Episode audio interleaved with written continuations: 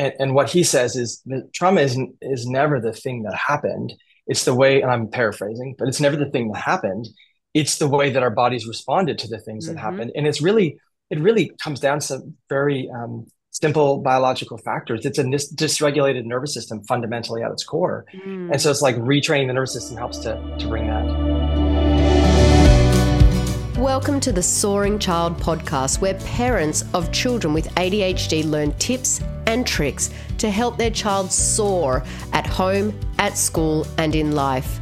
We feature interviews with experts, medical professionals, and parents just like you who are learning how to reduce ADHD symptoms using food and other natural strategies.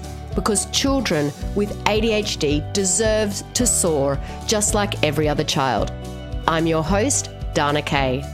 Hello, parents. This is Dana Kay here with another edition of the Soaring Child podcast. Now, you know it's my passion. It's my passion to support families of children with ADHD, but you know, I know I can't reach everyone on my own. So that's why I'm asking for your help today. Will you guys follow this podcast? Will you share it with your friends and family and leave us a review? Because when you do those things, it really helps us reach more and more people and offer hope to more families of children with ADHD. Now, this week, we are exploring unraveling the complex weave of ADHD and trauma in children. Why is this topic so crucial? Well, both ADHD and trauma, they manifest in ways that can really impact a child's behavior, their emotional well being, and definitely their academic performance. It can also put such a strain on families and the peace in their house. Now, when a child experiences both, the landscape it becomes even more complicated. How do we differentiate between ADHD symptoms and trauma responses? What strategies can parents employ to, to navigate these conditions? And how can, you know, we provide a safe and supportive environment to be fostered at home? So this episode promises to be a beacon of hope and a treasure trove of practical advice for all the parents out there navigating this challenging terrain. Corban David Jenai is an entrepreneur, a speaker, an artist, and the chief Hope Officer for Hope Guide. It's an organization committed to the cause of reducing the barrier of entry to trauma healing. Corban has built and sold four companies and traveled to over 80 countries. Wow, with his wife and six children. And yes, he also scores in the top 99.9% for ADHD symptoms. So now it's time to welcome Corban David Jenai to the Soaring Child. Hi, Corban David. How are you? Thank you so much for joining us. I'm doing well, Dana. Thank you so much for having me. I'm very excited to talk about this topic. Not just this topic, but also your experience in having 99.9% of all those ADHD symptoms. So let's probably just start there. You know, how did you sort of first discover that you had ADHD and, and how did that yeah. change your, your perspective?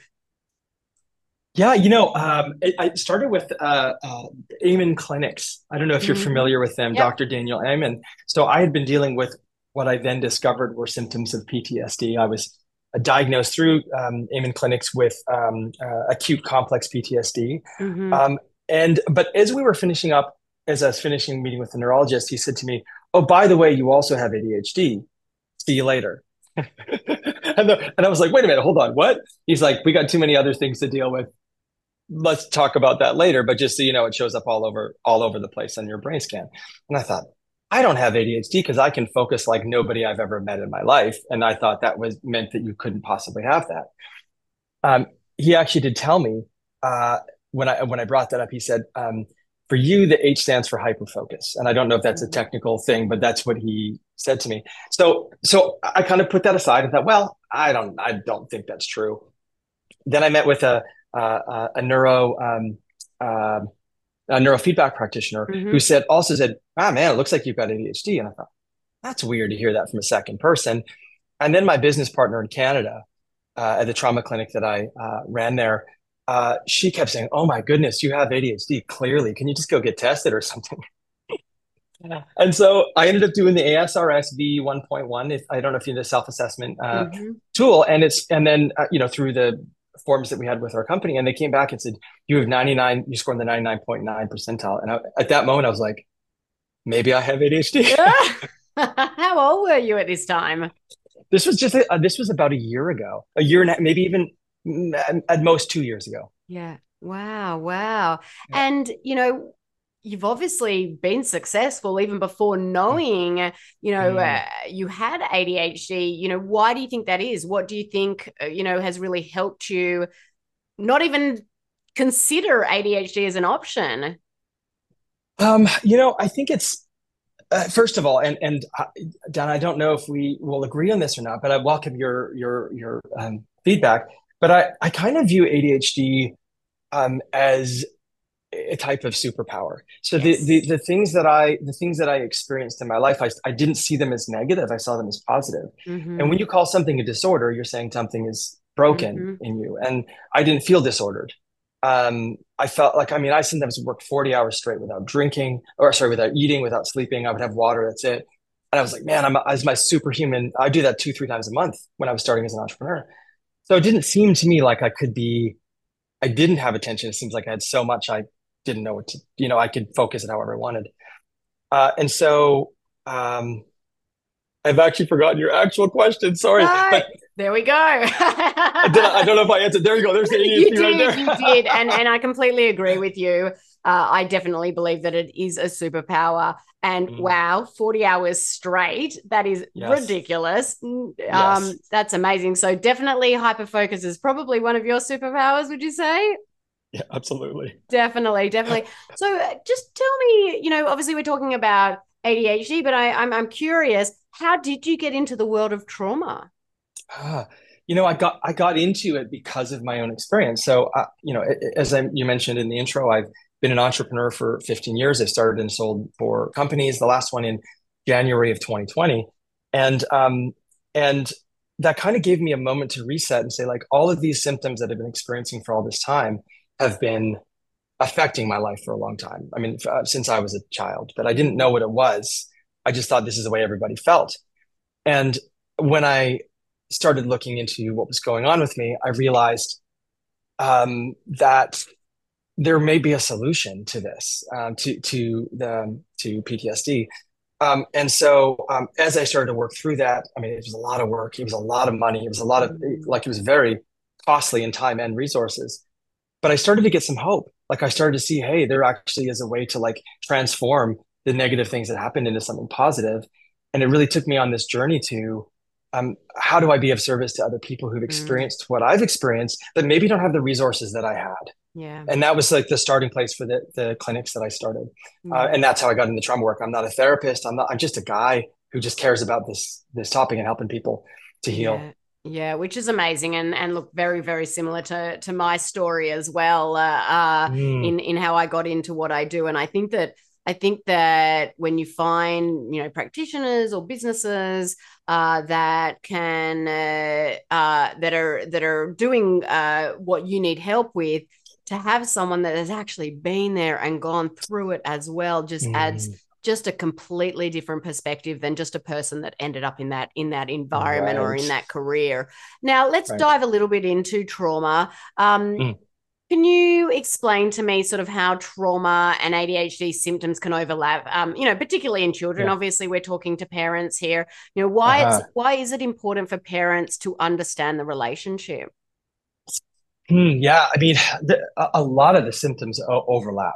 Sort of um, distractibility, lack of ability to focus on things, is a very adaptive behavior for somebody who's had, uh, who's experienced a traumatic event, mm. um, hmm. because perhaps um, that reduces the pain that they feel if they're not able to focus on something. So that can look that can look very similar, um, but also um, hyper focus and, and hyper vigilance, um, just sort of awareness to all the details that are happening at the same time is a PTSD response as well to a traumatic event. So it's like, I'm not safe.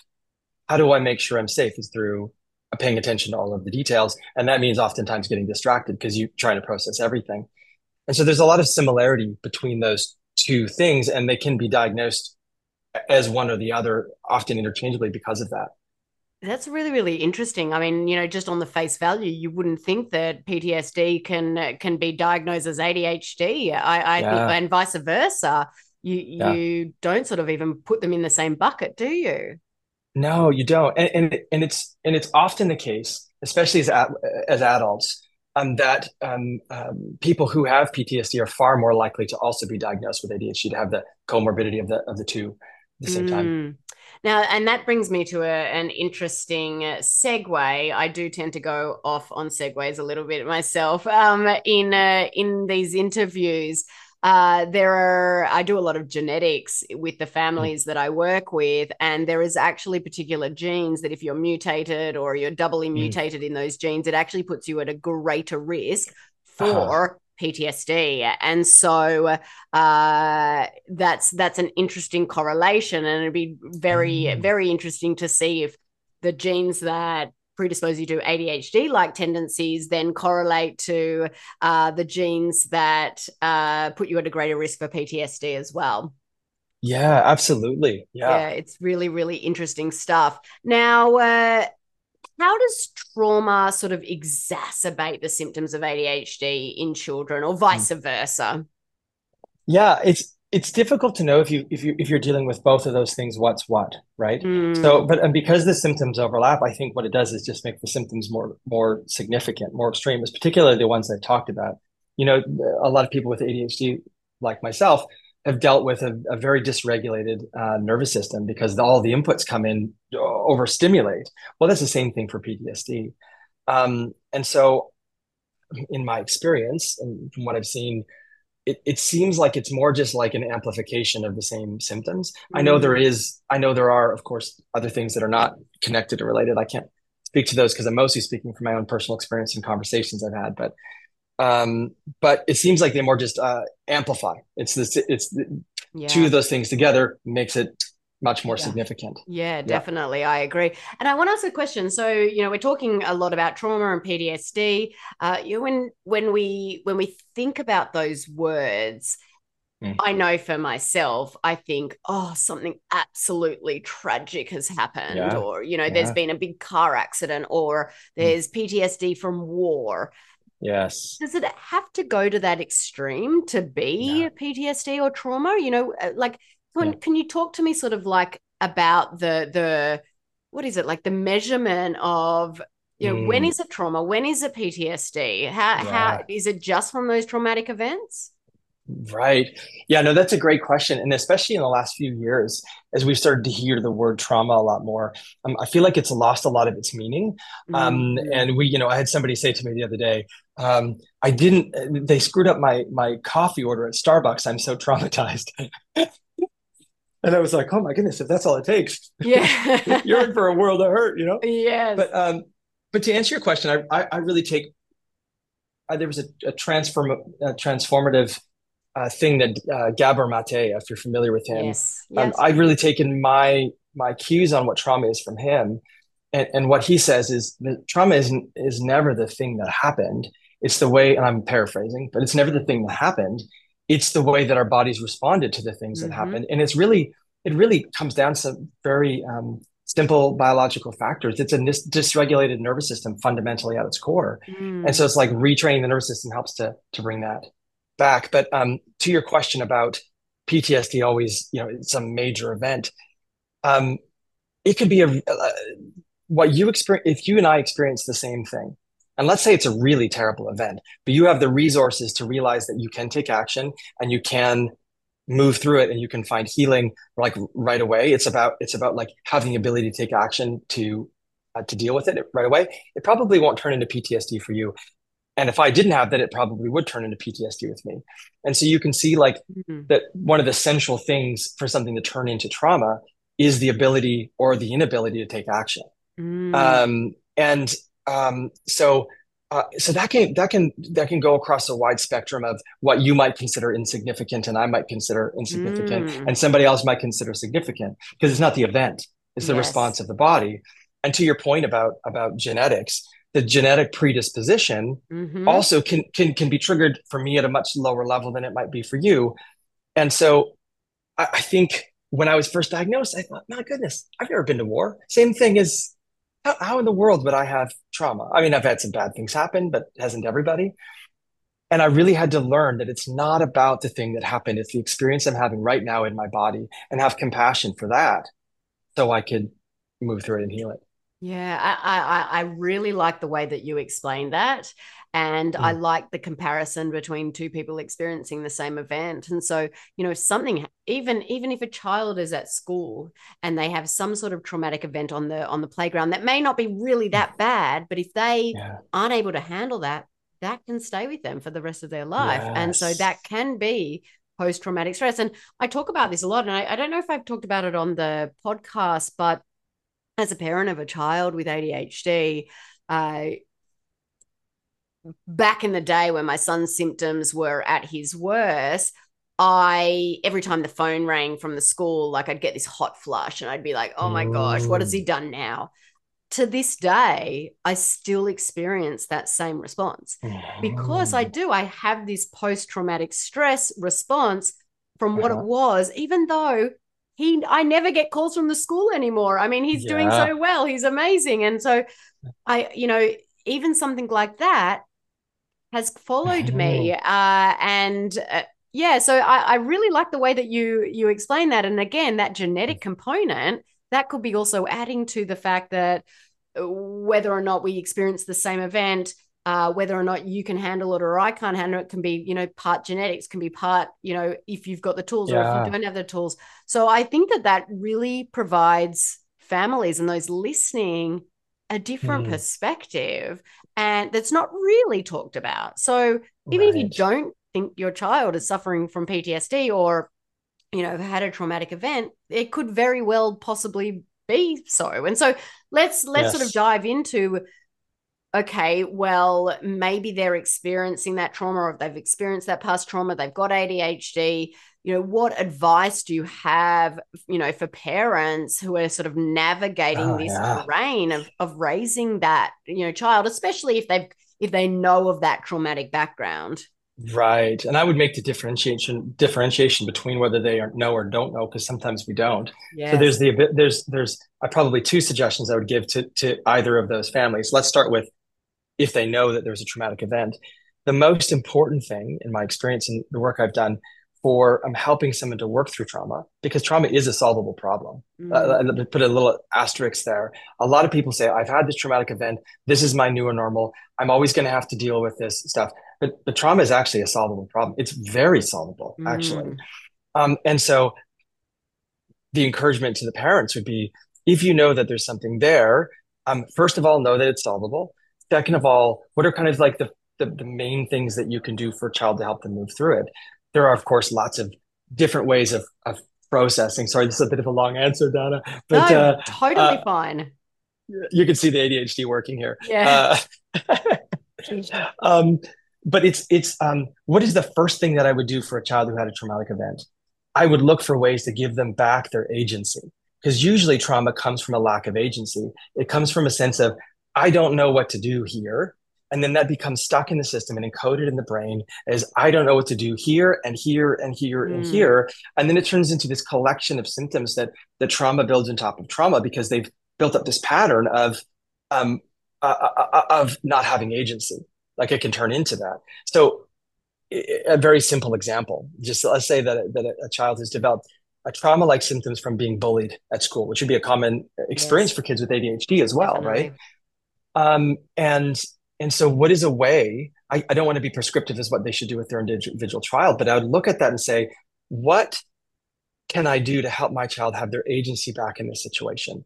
Maybe it's standing up for themselves. Maybe it's uh, immediate. Maybe it's walking away. Maybe like I, whatever it is that fits their family and their culture and all that stuff. But like, but like doing nothing is the wrong thing. Mm. What can I do to get my agency back? And typically speaking, um, especially if you catch that early enough, that can plant the seeds of agency again. And then they realize, actually, I'm not a victim. I have the ability to choose. Mm-hmm. And that can go a long way to um, reducing or eliminate eliminating the, the potential for, for trauma to develop into something much bigger. Many parents of children with ADHD are afraid to try another thing. I mean, I totally get it. I feel that same way with my son years ago. We had tried medication, lots of medication. We also tried various supplements, lots and lots of various supplements. We tried parenting techniques, essential oils, and different therapies, but nothing seemed to make one bit of difference for my son. But then we tried the strategies laid out by the ADHD Thrive Institute, and the changes we saw in my son with ADHD were absolutely incredible. The ADHD Thrive Institute offers free calls to parents of children with ADHD to help them find the same freedom we found. When you jump on one of these calls, you get the undivided attention of one of their expert team members. They'll talk through the challenges your child is facing, as well as discuss some possible underlying stresses that could be making your child's ADHD symptoms worse then they'll give you a customized game plan that can help you fight your child's ADHD symptoms with food and natural solutions. You can book that free call today at ADHDthriveinstitute.com forward slash meet. That's M E E T. Again, that's ADHDthriveinstitute.com forward slash meet. Now let's get back to today's episode. Yeah. So, I mean, I think you make a really good point in that if you can get it when it happens, um, you've got the chance to stop it from growing because it right. may be slightly traumatic now, but then if it just lets and sits and you know that it's that stress in the body it can get bigger and bigger and bigger and bigger and bigger and so right. yeah from what i'm hearing it's let's as soon as we know about it let's give yeah. them back that agency and so so what are right. some of those things that parents can do um you know one thing yeah yeah one thing would be um you know we tend to believe that some emotions are good and others are bad so anger would be a bad emotion mm-hmm. so if a, if a child come in and they're they, they may not even know where to direct that anger to so maybe they're directing it to us as the parents because we're the safe ones mm-hmm. right we're not going to do the things to them that the kid and the the bully on the, the playground did so it would be looking for if you're seeing that your child is coming back really angry, it might be because of a, something that was traumatic, either big T or small T, but it's still trauma. And and say, okay, there's anger here. I wonder what that's a I wonder what that's a signal of. So if you don't know what's going on, you ask the question. Let's talk about it a little bit. But I would say to encourage that child that child to express their anger in a in a way that's not harmful to other people mm. um, is actually a way for them to move into release the moment you say no anger is bad you are teaching them that they don't actually have agency that their reaction to an unjust event is itself unjust and that's incorrect anger is appropriate when when when you're approached with something that should cause anger like mm. if somebody comes to you and starts to punch you you should be mad about that yeah definitely so, so, I, so it's really just giving giving room for those emotions to be expressed in a healthy way can go a long way that would probably be the biggest thing but it's not just anger it's yeah. sadness, it's however it is they're responding. Especially if you notice that it's like maybe not their normal way of being, there might be a clue there that there's something that needs to be felt, first of all, felt, encouraged mm-hmm. them to feel it, second of all, expressed. So I'm curious. Uh, you know, I know, I know that when we we hear a lot of these uh, different advice about um, parenting and trauma mm. and diet and all of this sort of stuff, they're like, well, okay, that's great. Let's hold mm. agency for them for that anger. Yes. yes. How do we do that? Like how how do we stand mm. in a room when our child's angry and yes. allow them to uh, um, safely get that out? Do we give them a punching yeah. bag? Do we? What yeah. do we do? What do we do? Yeah, I think I think it varies by child, but I think the most important thing is to start off with helping them to understand that their anger itself is not bad. I'm sorry to go mm-hmm. back to that, but like yeah. t- they need to understand that their anger itself is not bad. Every child is going to ex- need to express that in a certain way. And it's also going to depend on the traumatic event. If they were being bullied physically, they're probably going to want to have a physical response in that particular way. Yeah, punching bag seems like an appropriate choice for, for most children because there's that movement, that needing to get the movement out of protection. That if they weren't able to do that in the playground, for them to be able to move through that in that moment can be very healthy.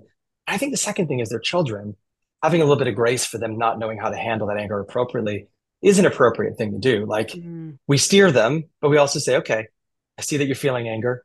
This is not the appropriate way to handle it. I don't like that you're yelling at me and throwing stuff and whatever. Um, so this is not okay. But Also, I understand what you're going through is hard, and let's find a more appropriate way to, to vent that. And it's not obviously as easy as them saying, "Oh, great, perfect." You know, there can be a wrestle around that, right? But that would be the path, I think. Yeah, no, and that I think that's that's some great advice there. Um, how can parents, you know, the world the world can be traumatic, uh, mm. and so how can parents sort of provide or create a safe and supportive environment at home that accounts for mm. both that ADHD and, and you know yourself? I mean, use yourself as an example, given that you've had you've got the ADHD and you've, you've you've got that PTSD as well. So how can parents really create that safe and supportive environment at home for mm. that for that child? Mm. Well, uh, the way I see uh, PTSD and trauma in general, and this might be similar for ADHD, is that I like to view it in terms of um, our body as a container. And uh, just to use an example of, I've got my my coffee cup here. If I had coffee on the bottom, and then I added in some water, and then I added some milk, and then I put orange juice in the top, and it spilled over the side of the cup, and and I asked you, hey, what caused the spill? And the thing you might say it was orange juice, but the truth is, it was the coffee and the water and the milk and the orange juice. Mm-hmm. So it's looking at what are the factors that can contribute to this, because uh, trauma ultimately manifests as a uh, as a dysregulated nervous system. Yep. So, what are the things that are contributing to that particular thing? Sometimes it can be too much television and screens that can mm. affect it. Sometimes it can be the the dyes and the sugars and all that stuff that's in the food that we eat, right? All of these things can can affect both ADHD and trauma because yes. it's just putting stress on the nervous system. Not getting exercise, so it's mm-hmm. like have them go out and get all that energy out. That can that can um, reduce um, well, there's kind of two things. There's reducing the, the inputs. So again, the dyes and the sugars can be an input. Yeah. But there's also how can we expand the capacity, which we would call trauma resilience? Can we give them tools that allow them to handle more things? And and some of that would even just be like mindfulness practices. And I know that can be hard with with kids with ADHD, but but like mindful mindfulness practices can be a really good way to expand the, uh, that. Um, uh, giving them the opportunity to uh, to punch uh, punching bag or whatever if that's if that feels like a, a, release for them could be a helpful way to expand the capacity as well and they'll learn coping mechanisms that will just make that container bigger over the course of their life yeah, I haven't heard um uh, anyone say helping them make the container bigger, and I I, love that. Uh, mm. I, am very much about what we take out of the container, but I but mm. why not make that container bigger? Mm. Uh, and so all of those complementary strategies can definitely t- can definitely do that. And look, yeah. um, can you tell me a little bit about your work um, that you do at Hope uh, at Hope Guide? You know what what what yeah. do you do there? Who do you serve? Yeah, thank you for asking. Um, so so I started Hope Guide based on my experience in dealing with trauma, mm-hmm. and I spent three hundred thousand dollars to recover from PTSD. I was fortunate enough that I had the resources, I had the time, I had the space to be able to do that.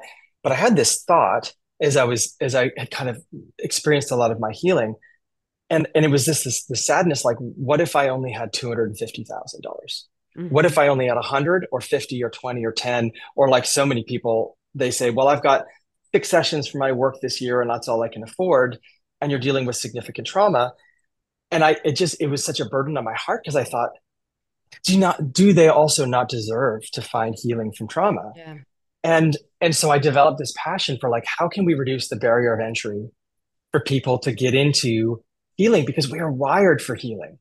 We have been told that how you have to heal is to go to a therapist. Well, I believe that therapy is a major intervention made necessary by the lack of a thousand smaller interventions along the way. Can we identify what those thousands are? Are there things that we can do to reduce what's in the container, expand the container, um, and and make changes in both in the way we think and in our physiology? And so Hope Guide was really born out of that desire to look at what are the barriers and how do we reduce those so that everybody can have access to moving through healing just by knowing the resources and um, and in community. So Hope Guide is a trauma healing community.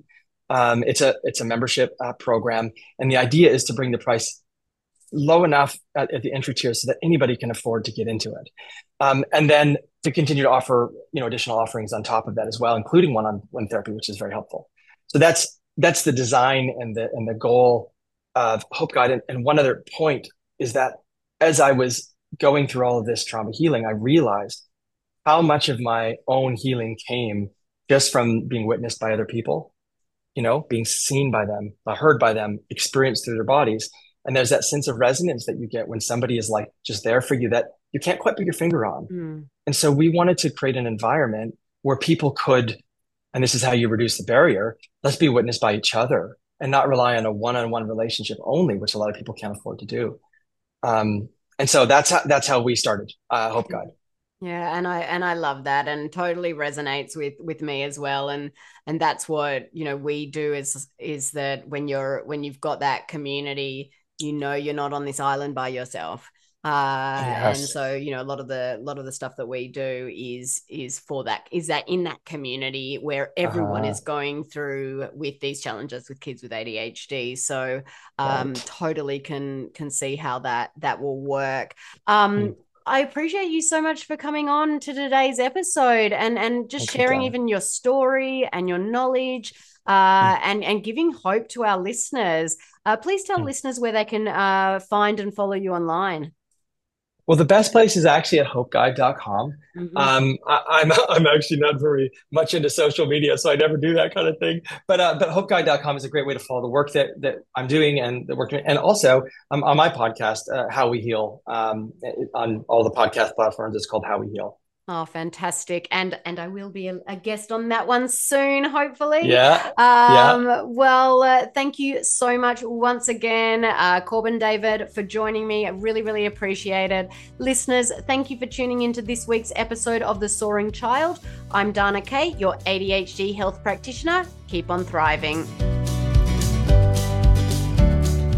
Thank you for listening to the Soaring Child podcast today. To learn more about how to help your child with ADHD soar using natural strategies, visit our website at ADHDthriveinstitute.com and follow us on social media at ADHD Thrive Institute.